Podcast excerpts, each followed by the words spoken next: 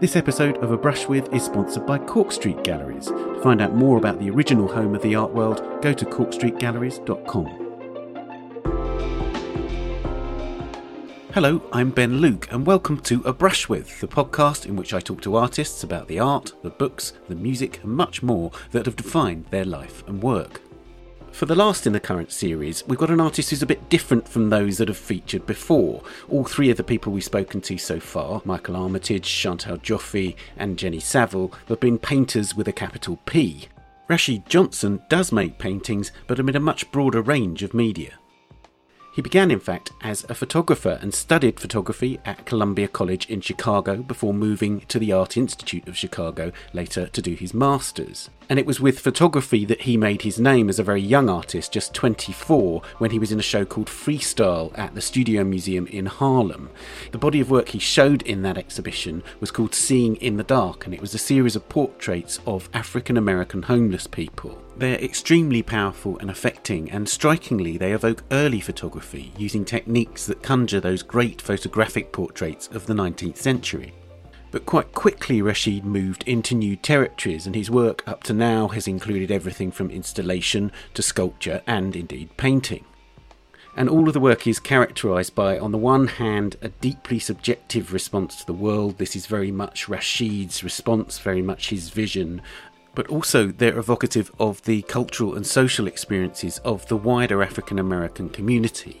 And that's writ large in the materials that Rashid uses. So, for instance, the signature black splashes that you see across his works and that look like paint are actually made from black soap and wax. And black soap, just like shea butter, another material that Rashid uses, is intimately connected with the black body.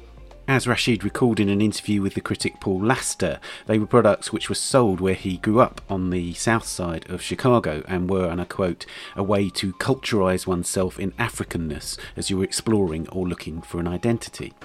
And there's also an irreverence in the way that Rashid uses the materials, so he will pour the black soap and wax from a kettle or from a saucepan, for instance.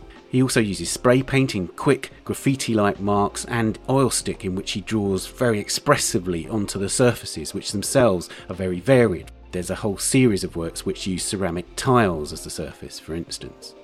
Among the most powerful bodies of work that Rashid has created in recent years is a series called Anxious Men, which he began in 2015, and he actually said began as a kind of self portrait. They evolved into the anxious audiences, groups of these sort of tormented and anguished figures, then into the broken men, in which these figures appeared on fragmented and fractured surfaces of ceramic and mirrored tiles, and now into the anxious red paintings, which feature the same figure but depicted in this extreme and violent red. So, even within the territory of painting, Rashid is constantly pushing his materials in new directions. So, before we began talking about his cultural influences, I began by asking Rashid if, despite his early success as a photographer, it had always been his intention to work in multiple media.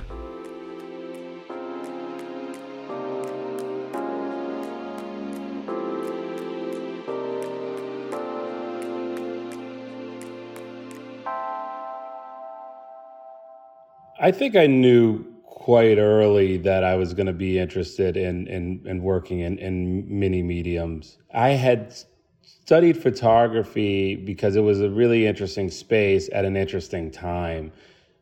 In the 90s, when I'm in school, you have a lot of people leaning towards new media, photography being kind of in that category, in that space. So people were using a lot of video, film, photography, performance becomes a bigger and, and more important vehicle at that time or around that time.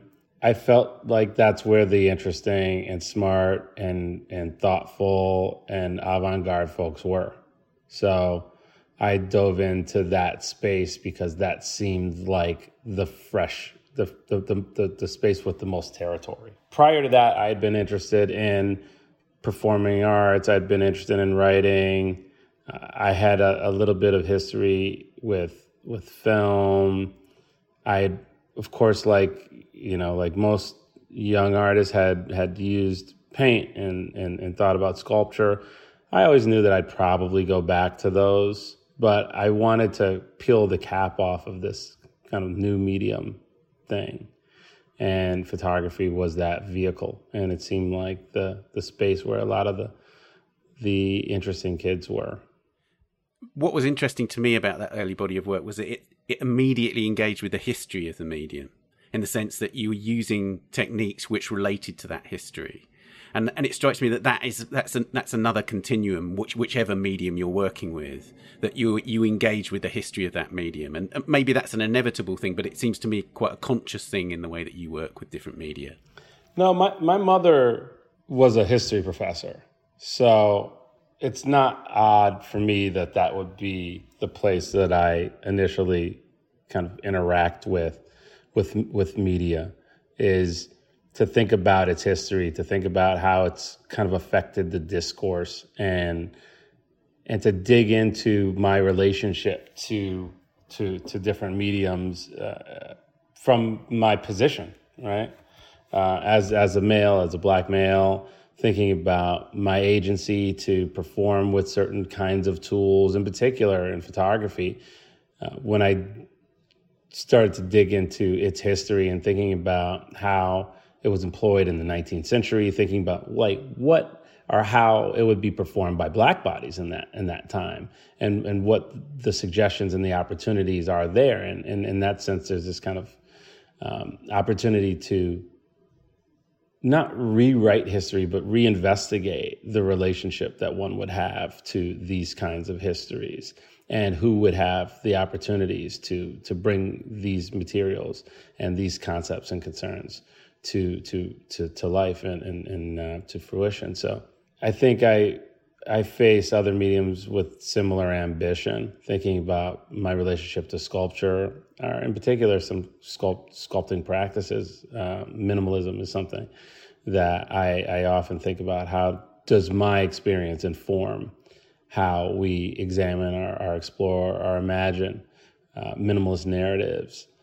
I do similar things when it comes to you know the most kind of canonically familiar materials, which are you know, of course like linen or canvas and oil, which is part of, of, of bodies of work that I've been working on more recently, um, in particular during the COVID crisis and, and more recently uh, inside the, the reckoning that we're all kind of uh, witnessing via uh, race relations and in particular the relationship between communities of color and the police. I'm intrigued by the way that you use those materials, not only the materials themselves, and you know, in how they embody the black body in terms of the wax and in terms of the shea butter and in terms of the black soap, but also the way that you use the way that the the the implements you use to make the marks as well. So you're pouring with kettles and saucepans and you're dragging with broom handles and things like that. And there's this sort of, I'm interested in the way that everything feels to me a s- sort of site of contention, uh, a questioning of the, the medium and the way that it's applied, always questioning. Yeah, it's it's, it's interesting. I, have had a friend who who's been following my work for many years, and, and he's suggested similar things. Uh, in particular, when I use broomsticks and other things that that really produce distance between myself and the surface that I'm marking. You know what I kind of think of in, in this in this space is Brice Marden's um, big long stick that he used for I think the cold mountain paintings and seeing those images and seeing his distance from from the from the canvas when he's when he's making those pictures. But again, my friend is always suggesting that I have some sort of disdain for these traditional uh, surfaces, and that I like I've like kind of poking at it with a stick is my way of of, of suggesting that you know it's filthy, you know that I want to kind of keep my distance from it, but I still want to engage. That I have a willingness to participate, but that I that I still have some sort of frustration with it.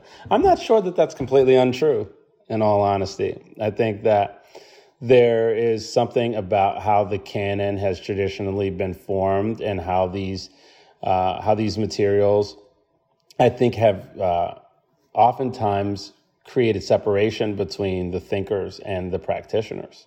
You know, and and I find myself to be someone who has an investment in, in both um, the poetic nature of how a picture is made and how a mark is, it finds itself on, on a surface, and then the kind of critical and theoretical and philosophical concerns that that make us um, have any investment in conjuring these kinds of symbols and signs. And that dichotomy, for me, has always been almost a point of contention.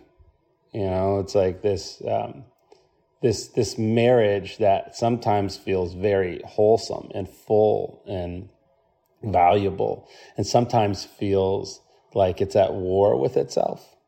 Uh, uh, there's a there's a really nice quote actually that you I'm going to quote yourself back at you, uh, where you said it took time for me to forgive myself for thinking beauty was okay, and I think that's really that's really powerful. Yeah, it's, and, and it's it's really quite true from where I came, you know, from my training, and from the artists and thinkers who helped form who I I am as as a thinker and as an artist. You know, there was not as much investment in beauty and in in poetry for that matter. And I always had a sense that it was important to me.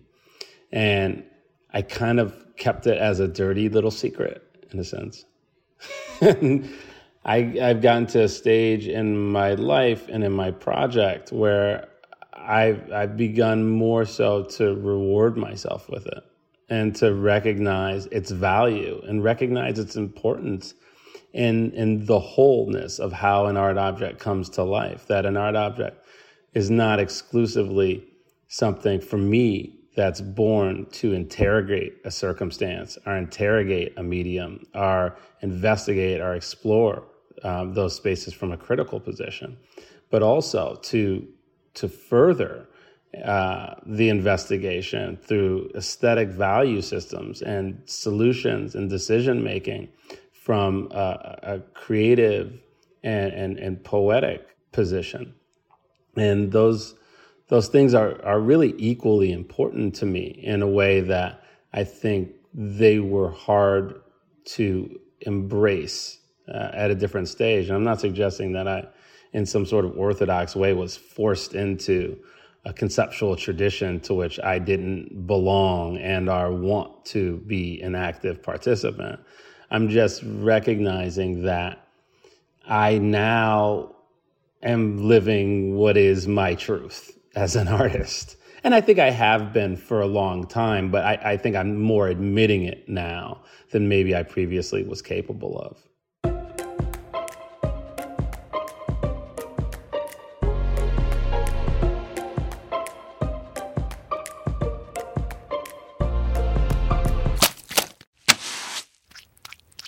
Great. Well, let's move on to the questions that we ask all our guests now. Who was the first artist whose work you loved?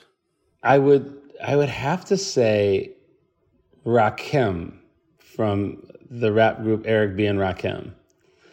There was something about how serious he was about his art. I'd never seen or heard a man talk about making art, but talk about it with this level of like veracity, this like seriousness, this this expectation that he in the opportunity to amplify his voice was so serious and so important to him that he was willing to break down every wall, every barrier, and every obstacle in order to make sure that he had those opportunities. There's a line in particular in a song called Microphone Fiend, which has been kind of a, a guiding light for me in, in my project but he he uh, suggests that he's at the park and they won't let him use the microphone because they say he's too small or something. And he says he's he says cool because I don't get upset. I kick a hole in the speakers, pull the plugs, then I jet. Meaning, he if he wasn't going to get his opportunity to speak, to be creative, to amplify his voice, to be heard, he was going to destroy the opportunity for everybody else. And I remember thinking, wow, like, what is this commitment? Like, what and how did this guy find something that was so important to him that he was willing to uh, at all costs, invest in it and explore it.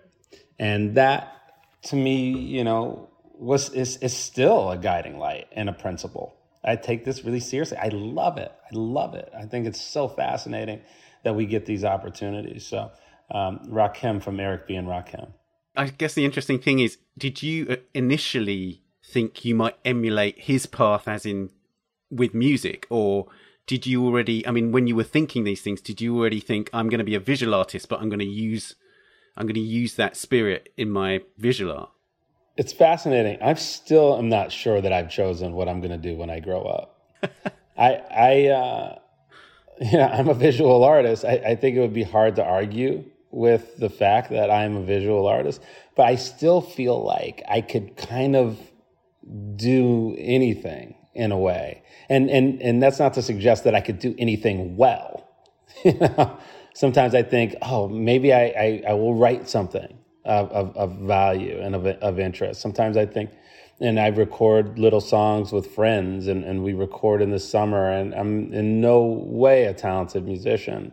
And, and I think my friends would, would, would definitely clearly say the same, but I still love singing songs. I, I just, from a very early age, the kind of post medium space that I think is still very present in my project was kind of set in stone. I just never thought to myself medium specificity or creative specificity was the vehicle for me. I was like, I will write a song, I will write a play, I would direct a film, I will make a painting, I will make a sculpture, you know, I would uh, uh, perform poetry. I just felt a real willingness and a real uh, uh kind of draw into whatever needed to be done in order to amplify my voice. So, no, I didn't think I'm going to follow his path directly as a musician, even though I was interested in hip hop and rap and, and, and did some performance when I was young. But I just thought I wanted to follow his passion. I just wanted to have passion for something. And to me, it didn't matter what that was. That's great. So let's talk about visual art now. And yeah, in terms of historical artists, which historical artists would you say you turn to the most? I often turn to the painter Franz Kline. There's something furious about his project. And I think he shares with Rakim a, a, a real seriousness and a real kind of rigor and, and, and a real almost aggression in his project that I often kind of turn to and, and, and feel and understand how his passion functioned or imagine that that's how his passion functioned. But there are, you know, so many other artists to whom I've, I've also turned. Dubuffet is another artist to whom I, I look. I'm really interested in, in this opportunity that we have to think about representation without fulfilling how people may expect to be represented. You know, the idea that the face can just kind of be conjured in whichever way, and that we just kind of come to the solution that it's a face. And then we kind of project on that what the emotional state or the characteristics of that thing are. And so he's an artist who I, have looked at and, and, thought about quite a bit. But again, I'm, I'm a child of history, so I, I, I have a, a laundry list of artists who have really informed my project. Is it too obvious that when I see a, a dramatic black shape on one of your works, that Kline has been in your mind. Uh, and likewise with the Anxious Men series, for instance, that Dubuffet informed that series. Is that just too literal a kind of interpretation of, of what you're telling me? No, it's not. You know, I I I, uh, I don't hide my influences that well, to be honest. Know, and I've never tried.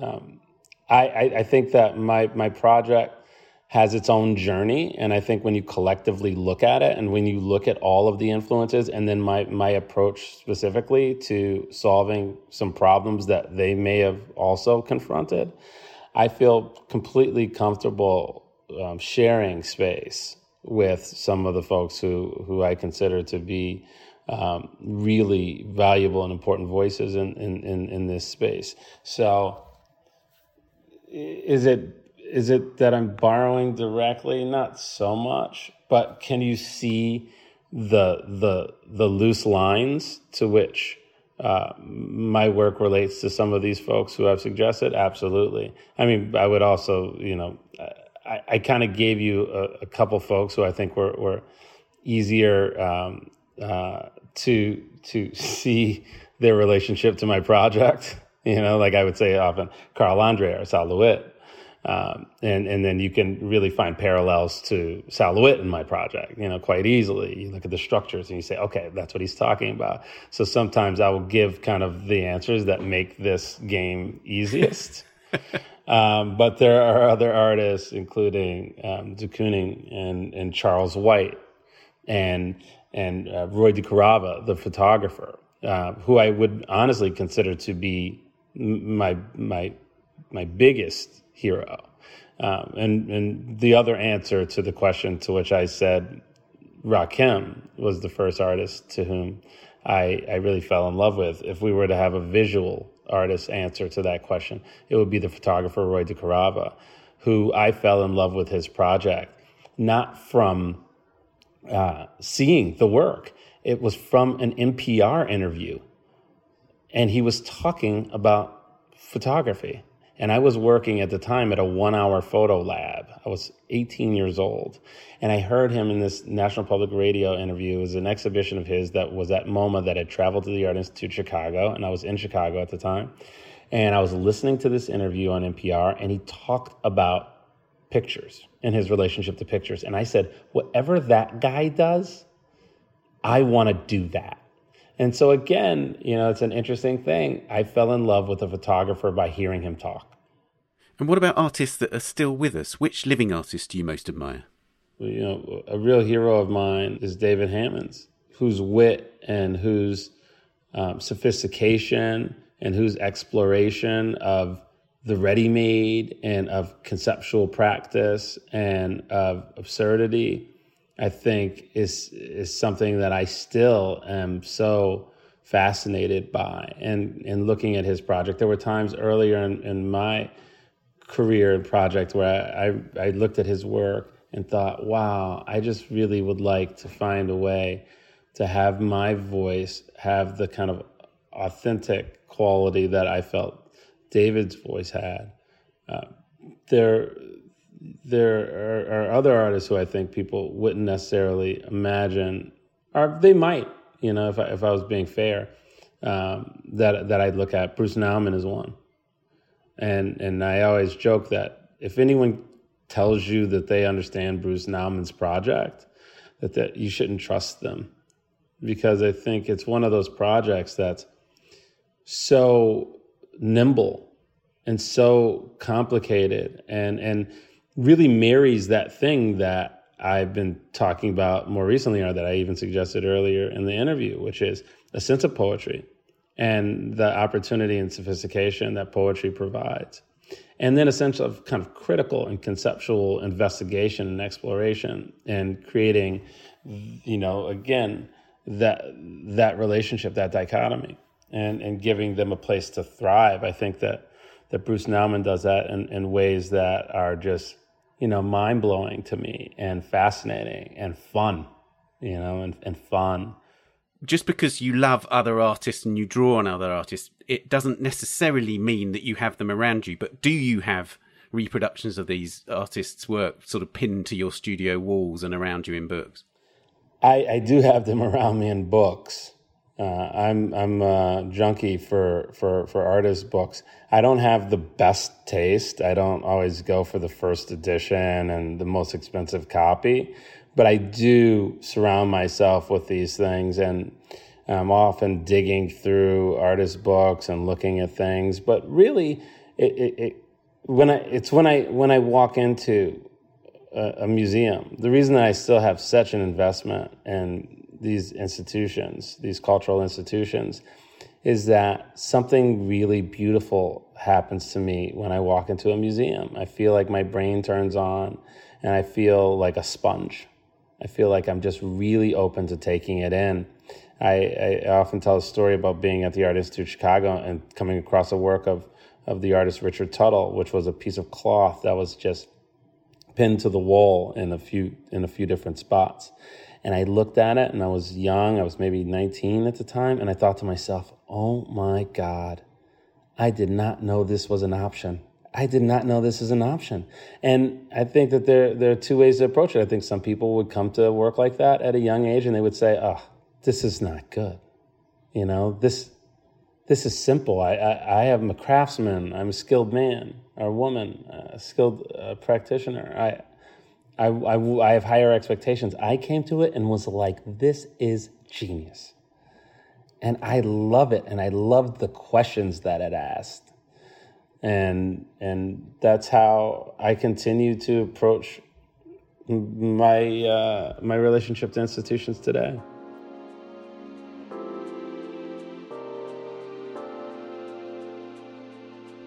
This episode of A Brush With is sponsored by Cork Street Galleries. Cork Street lies at the centre of the highest concentration of galleries in London and remains the spiritual and cultural home of the global art world, where the careers of some of the greatest artists of our time were launched. Cork Street Galleries is an initiative by the Pollen Estate. To find out more about the original home of the art world, go to corkstreetgalleries.com.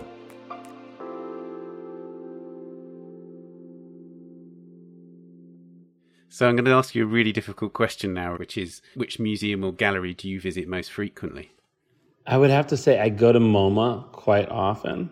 And that's not to suggest that it's my favorite place, but there's a lot of stuff to see there. So I do I do go to MoMA quite often. But you know what? If I was to be honest, I go to the Guggenheim probably more. But that may also be because I'm on the board. Ah. of the of the institution. So you know, I'm I'm at the Guggenheim quite a bit, and I love what and how solo exhibitions unfold in that space. That when you go to the Guggenheim, you're going to just see this one show. Not that the, the ancillary galleries are, are also often programmed um, quite brilliantly, but you know that there's this singular experience and you know how you're going to walk around it you know, everyone has their strategy, right? Mine is top to bottom. Some people may go bottom to top. I don't know anybody who starts in the middle. I think you'd have to be a serial killer. I'm not exactly sure how one would approach that. But the fact that you do have one strategy, right? You either go one way or you go the other way. I just love that it unfolds that way, that it's so narrative you know, going to the Guggenheim is like watching a film. It's also a sense sharpening thing, isn't it? Right? Because you because you have to make that decision. You don't just walk into the room, and it makes me think a little bit about a, a point that you made about how you, in a way, how you mm, uh, refer to your own subjects in the sense that you you feel like you're witnessing as opposed to just looking. And I think that's an interesting thing about looking at art too, right? So, sort of bearing witness to something is somehow more active than just standing in front of it and looking. I've always described it that way, bearing witness or being a witness. I just like the idea that the expectation for witnesses uh, is higher than it is for, for someone who we would um, imagine is looking. Because witnesses are expected to recall. We're supposed to be able to go to a witness and say, What is it that you saw? And, and, and describe it to us. So I, I, I really like to think of myself as a as a witness when I when I go see an exhibition uh, in any space uh, for that matter. And it's how I often talk to my son when we when we go see exhibitions. Now he's eight and he uh, still struggles to have the patience to to be a witness, but I make him consciously bear witness. I say, "What did you see? What was it and what did it make you feel? I, I think one of the things that we do that is potentially dangerous and maybe not the best strategy for how we look at and then describe and talk about art is we have really planted in young folks in particular, and this usually happens in schools, we've planted this expectation that everything that you see has some sort of meaning that you're not seeing. You know, that, that there's always some sort of iconography or some sort of metaphor, or that the artist has some sort of hidden agenda that you have to somehow discover or imagine that you're not privy to. And I think that's dangerous because it makes people feel like they don't understand what it is they're looking at. And a lot of times they do. You have the sophistication. You don't need a tremendous amount of antecedent knowledge to come to an art object, bear witness, explore it, and then say what it is that that object is and does and how it performs in the world and feel confidence in, in that description. And I think that people need to feel that kind of agency. All of us need to feel more of that agency when we when we uh, look at and, and, discuss art objects, rather than saying, "Oh, there's something here that's underneath the surface that's not being that I'm not being given access to. That is the real meaning behind how this object or this concept or or, or however you describe what it is we're looking at functions." and it's unfair, and I think it's quite silly. That's really fascinating. I, I noticed that you have said in the past that you you you want to have a direct communication with your audience. That that that, and so those the the arts of disguise or or the arts of overly relying on metaphor don't appeal to you. That they you, you want that, and in a way, it's exactly what you said about Rakim and Franz Kline and others. You want that direct route of communication to the audience. I do. I, I like to give people the tools. I like to give people the tools to understand and explore.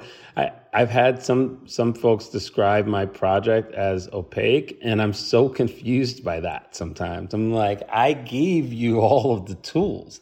I often literally put my reference point in the form of a literary tool on the shelf of the thing that you're looking at, right? Like here's the crisis of the Negro intellectual, the book by Harold Cruse. Here is shea butter. Here is black soap. Here is, um, you know, these really direct references. And yes, there are things, you know, in between the cracks that unfold when when you have access to me or things written about me or interviews etc where there are signifiers that i'm employing and considering in, in really specific ways but at the same time, all of the things are there. And I'm really open to and willing to allow uh, the audience to engage with those materials collectively and the relationship that's built between them and the audience in whichever way they see fit and have a real comfort level with those those interpretations. Um, let's talk about literature then. First of all, I mean, we'll come back to uh, the the role of actual books in your work. But first of all, which books and writers do you return to? Toni Morrison is a genius in a way that I struggle to even feel like I should try to discuss. I just find her work and her project to be one that's so expansive, both in her fiction writing as well as her nonfiction work. Her voice her sensibility, her sophistication is unparalleled to me in ways that I just I am in awe of.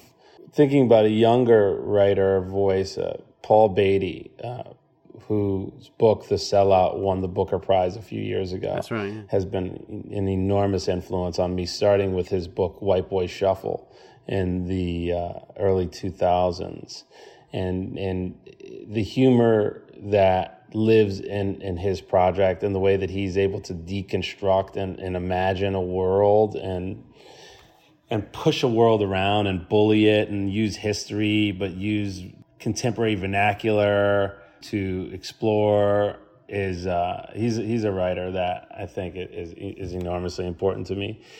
You know, Faulkner, Hemingway. I look. I have a investment in things that people would consider to be uh, part of, of, of a canon that is problematic, but I still am interested in it. I'm still interested in it. And, and I think that we need to be transforming it, exploring it, and, and, and hybridizing it and, and, and, and placing new names in it. But I'm not throwing it out. There are still figures in it that I think, although we're rejiggering it, that that I have a real investment in and who I have a real interest in. I mean, Hemingway in particular, the economy of language. Um, the way that stories unfold there, where you're like, what's happening here? I know exactly what's happening. He told me with like just so few words. And, and uh, so, you know, he's someone who's incredibly interesting. On the nonfiction side, you know, W.B. Du Bois, uh, in particular, uh, a book called The Souls of Black Folks has been hugely important to me. Uh, a reference that I made earlier, Harold Cruse's book, The Crisis of the Negro Intellectual, was the scariest title that I had ever seen. It lived on my mother's bookshelf, and I remember seeing it around age eight or nine and thinking to myself, holy cow, I hope I'm not obligated to understand what's happening in there. And, and uh, you know, later on, I find myself in a position where I felt like I was, and, and, and I was enthusiastic about it. Amiri Baraka, his poetry, uh, uh, in particular, a book, The Dead Lecturer, uh, which is incredibly influential for me. Uh, also, his work as a playwright, and and I would uh, I would say Dutchman, uh, a really important play for me, something that I've actually used um, and and directed myself. So, you know, again, th- there's like a laundry list um, of folks whose work is inspiring me. I, I mean, I haven't even said Richard Wright, and I right. spent a year of my life making a film uh, based on his book Native Son. So uh, I'm able to to create a list that doesn't even include something to which I I uh, I spent a year of my life exploring. So let's talk about the about the actual physical objects, the books that feature in your work. And I wonder what what what do you see their role as being? Because I think obviously when you see Harold Cruse's book on the shelf of one of your steel cube works, the temptation obviously is to reach out and take it off the shelf and read it. So I wondered if what what what you're in in a way what you're calling for the audience response to be in that circumstance. I hope that there are several different opportunities for the audience when they come across something like that. For those who are more familiar with those signifiers or those tools, I like the idea that they upon looking at it in the context of the, the sculptural object to which it, it, it, it lays, can then kind of begin to conjure some of the, the ideas and the concerns that live within the text and then marry them quite quickly to what's happening and unfolding in the sculptural narrative. So I, I like that how that how that can function. I like that people can potentially who are less familiar with some of the signifiers or some of the reference points can say, okay, this is a thing to explore later that will help me unpack what it is I'm looking at. And so that is another kind of opportunity in a way where you're like, okay, potentially I have some homework here if I want it, right? If I want to continue to unpack this or explore what and how the artist imagine this object to be able to to communicate i have this opportunity right? So i have this agency i have this reference point. I also love them as mark making tools. I think that there's just something fascinating about the book. I grew up with with my mother having a pretty extensive library in the basement, looking at it. Just I remember just looking at the library, you know, and I think it's something that a lot of us do. I, I go to bookstores. I love that the books are, are delivery systems, but I also just love the objectness of them. I often use them in, in, in multiplicity. Like I will include 10 copies to 100 copies on some works of the same book. And, and in that sense, it's an opportunity to say, no, I didn't find this. I'm not interested in, in uh, the found object. I'm interested in the searched for object. So, so it really performs the role of, of, of creating intentionality, where it's like, here's this book a hundred times. I, I meant for this book to be here. Like this isn't a coincidence. This is uh, this is is incredibly intentional, and when they are used in multiplicity, uh, they become these these kind of lines. It becomes part of my mark making strategy. Like how do you create a line?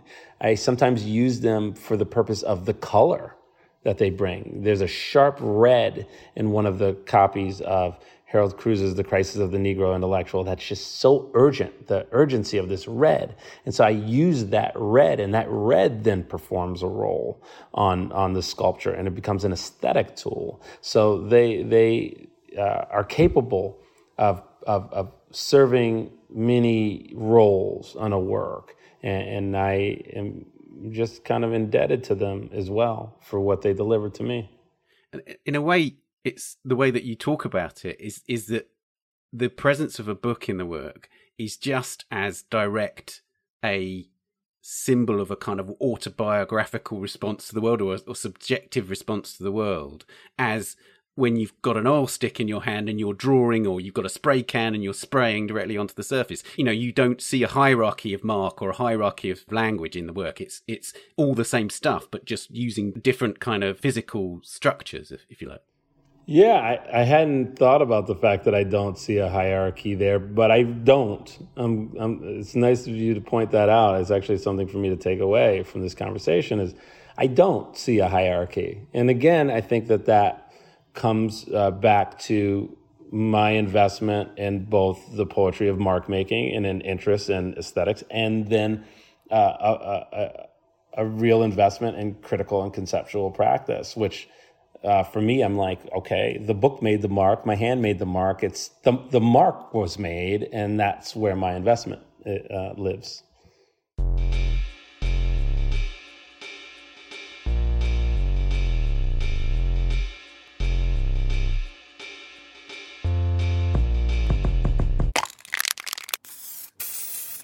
We've talked a bit about music already, but tell me which music or other audio do you have playing while you're in the studio? I play a lot of different stuff when I'm in the studio. I've always had a real interest in improvisation and avant garde jazz. So you'll hear a lot of Cecil Taylor in my studio. You'll hear a lot of Ornette Coleman.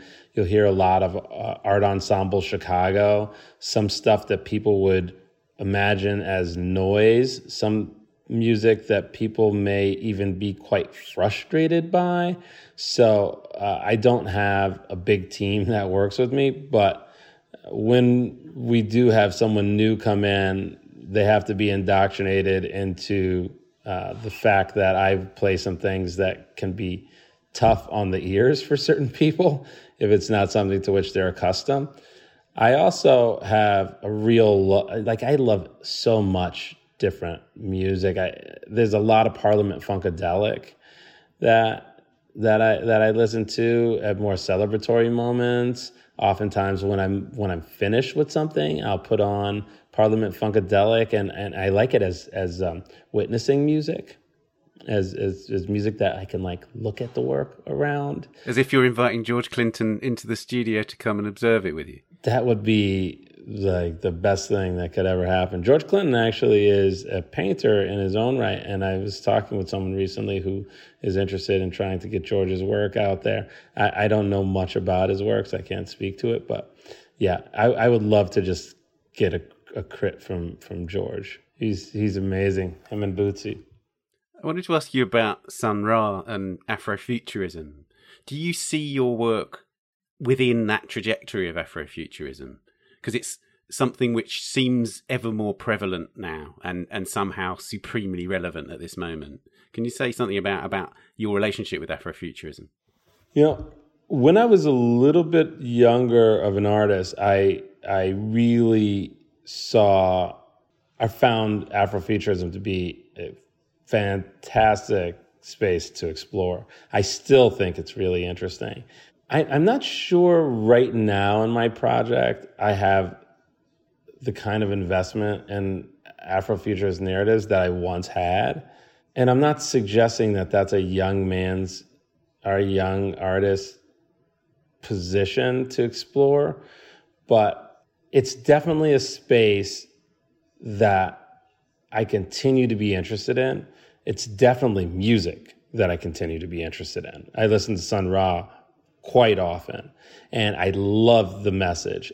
And I love other aspects of the message more now than I thought I liked when, when I was a little bit younger. Uh, the escapist aspects of the work are some of the things that continue to, to be really present in my work. The fact that Sun Ra believed himself to actually be from Mars, right? And that he had become for whatever reason, so disillusioned by the world that we inhabit here and the limitations that he created a parallel universe for, for himself. So within or outside of the Afrofuturist narrative, that conceptually is fascinating to me. More recently, there's been a lot of kind of black absurdity that's that's really interesting that I think speaks to some Afrofuturist spaces. There's there's uh, something that some folks have been calling kind of Afro pessimism, which I think Ta-Nehisi Coates and some other kind of contemporary writers and thinkers probably live in that space, which is like imagining that we are dealing with a really, really complicated and almost immovable oppressive state that we need to just recognize its ferocity and its failures and not imagine that we can escape it or imagine that there's some space outside of it that we need to explore, that we need to just stay home in it and continue to point out its failures. And I think that that's a really interesting space and something that I'm kind of interested in as well. So it's in my tool belt, I guess I would say, but it's not the guiding light that maybe it was for me at a different stage. To pick up on something you were just asking there, I'm going to ask you a question about paint color now. And actually, you know, when we came up with this question, in a way, it's quite an innocent question about a sort of a, what's your go-to paint color. But I know that you started making paintings with this color called anxious red, and and and that's not a flippant thing at all, is it? That's directly tapping into this very concerning, troubling moment that we're in now. Can you explain more about your use of that color? Yeah, that color is something that I that I built in collaboration with a paint company called RF Paints, which is upstate New York, and I was using some different oilstick colors that they had already made. One was called Turkey, uh, Turkey Red, another was called uh, Quinacridone Red, and cadmiums. And I, you know, I said, oh, well, these are great, but there was something that I, I wanted to make myself just to get into the specifics of how transparent it is and how viscous it is. So the conversation around paint is bigger than the color of a paint. It's around like, how does the paint perform? Like, how does it function as a material?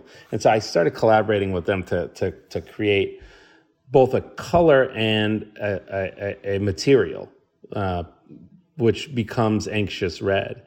And it is incredibly descriptive for me of the time that that we are living in, you know, and, and some of the obstacles and some of the things that are concerning us, including the COVID crisis, including the more recent reckoning in social justice and, and the interrogation of institutions and the you know upcoming election. I mean, there are so many different things that are happening that I think we we are so conscious of and so anxious about. And this idea of anxiety, which has been present in the work for several years, it's interesting to uh, to see that my project was able to pivot to consume this time.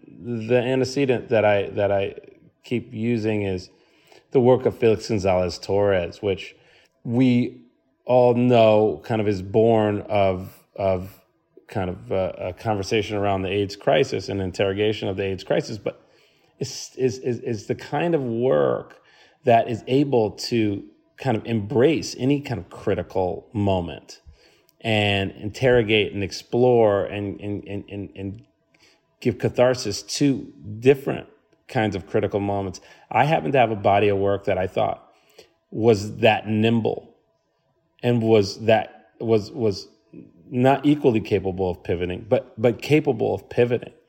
And so, in order to allow that work to pivot, I, I needed to make a small change, and that change in this particular body of work, which was the Anxious Men, was to give it a color uh, uh, that that spoke spoke to the urgency that I thought we were all facing and, and continue to be facing, to be honest and that that was red.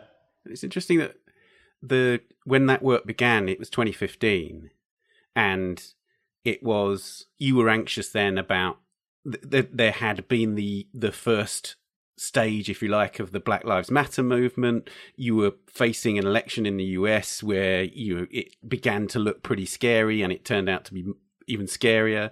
And it's interesting that you know your you, the workers in a way that it's it's snowballed into this whole new territory. And and this body of work called broken men that has run alongside it.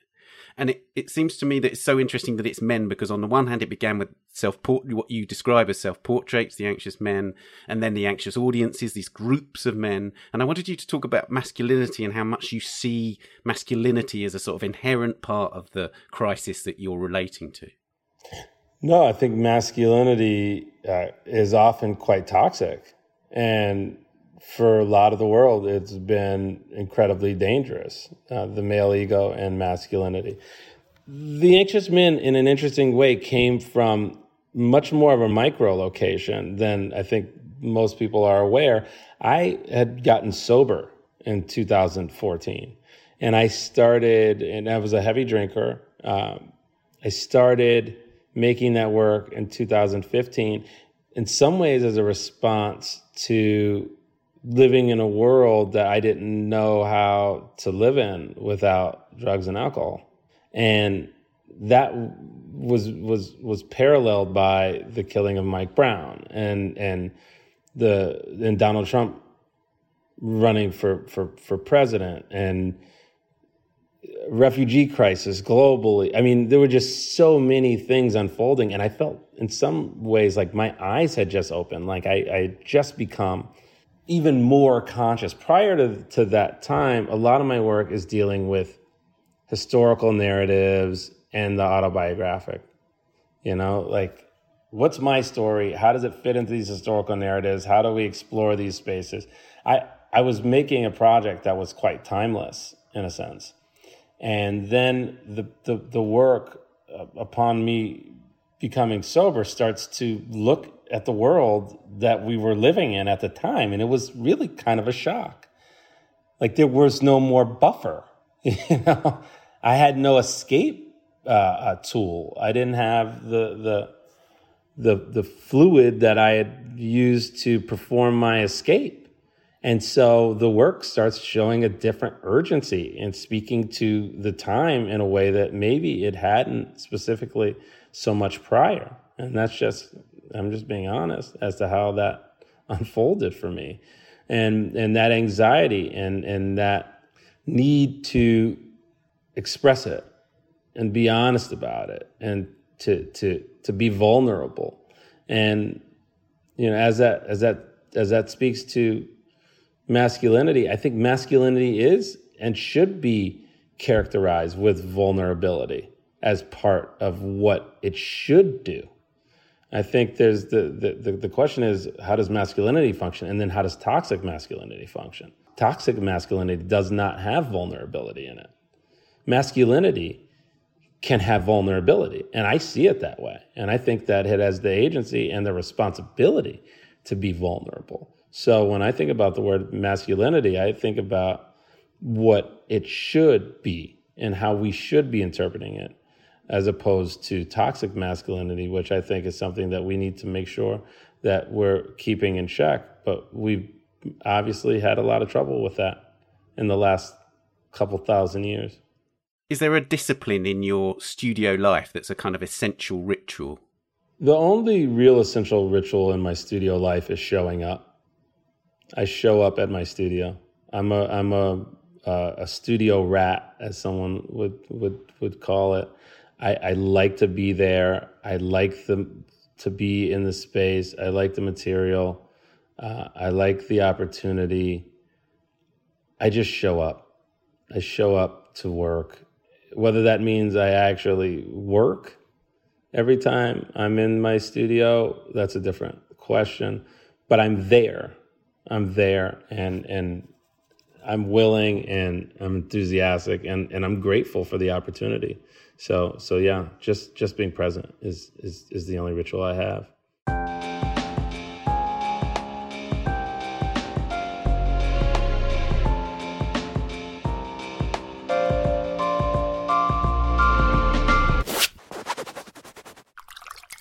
This is proving to be a really difficult question for all our guests. If you could live with one work of art, what would it be? This is a very, very difficult question for me. You know, and I think I've tried to answer this for myself before, and just each time I feel more and more disappointed by my answer. So I'm going to try not to repeat what some of my former answers have been. I love my wife's work, Sheree Hovsepian. I love living with it. I love what she does. I love her honesty. I love her approach. I, I don't know how to answer this. I think that's a good answer, anymore. isn't it? I, and I think that's really honest, I have to say, because I know what it takes for her to make it. And I know the demons that she fights, and I know the reward that she gets, and I know the sacrifice that it takes to see her work come to fruition and the time.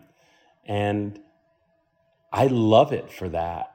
I don't know how anything else gets made, really, for the most part, in other artist projects, but I know how her project uh, uh, uh, comes to life, and I know how hard she works, and I love being in the presence of it. So I'd say, say my wife, Sheree Hovsepian, like that's what I'd want to live with, and that's what I do live with. So I'm I'm really grateful. That's great. Lastly, what's art for? Art gives us a chance to answer and explore questions that we ask ourselves that have no other outlet or we have no other way to explore our answer. Art allows us to tell stories without feeling self conscious. Art gives us the ability to consume things and explore content and invest in ideas in ways that language doesn't facilitate. Art is absolutely capable of changing the world, sometimes fast, sometimes slow. Art is a historian, art is a poet, art is the Gesamtkunstwerk it's our lives, it's who we are. And if it weren't, then we wouldn't do it. Amen to all that. Thank you, Rashid, for joining us on the podcast.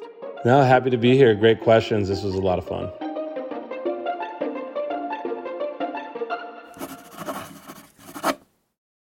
An exhibition of new work by Rashid Johnson is at Hauser and Wirth in London from the 6th of October to the 23rd of December. And that's it for this episode, and indeed for this series. Please subscribe to A Brush With and do give us a rating or review on Apple Podcasts if you've enjoyed it. You can find us on Twitter at Tan Audio and on Facebook and Instagram, of course. A new series of our other podcast at the art newspaper, The Week in Art, begins next week, and you can find the back catalogue of that podcast wherever you get your podcasts. More than 100 episodes looking at the art world in depth from museums to heritage and the market. Many of them featuring interviews with artists, from Peter Doig and Anselm Kiefer to Tracey Emin. Do subscribe to The Week in Art to be notified about our new episodes. Production, editing, and sound design on A Brush With are by David Clack, and the producers of the Art Newspaper podcasts are Julia Michalska and Amy Dawson. Thanks to Henrietta Bentel, Daniela Hathaway, and Kabir Jhala. Huge thanks to Rashid Johnson. We hope there'll be more episodes of A Brush With very soon. In the meantime, we'll see you on the next episode of The Week in Art. Bye for now.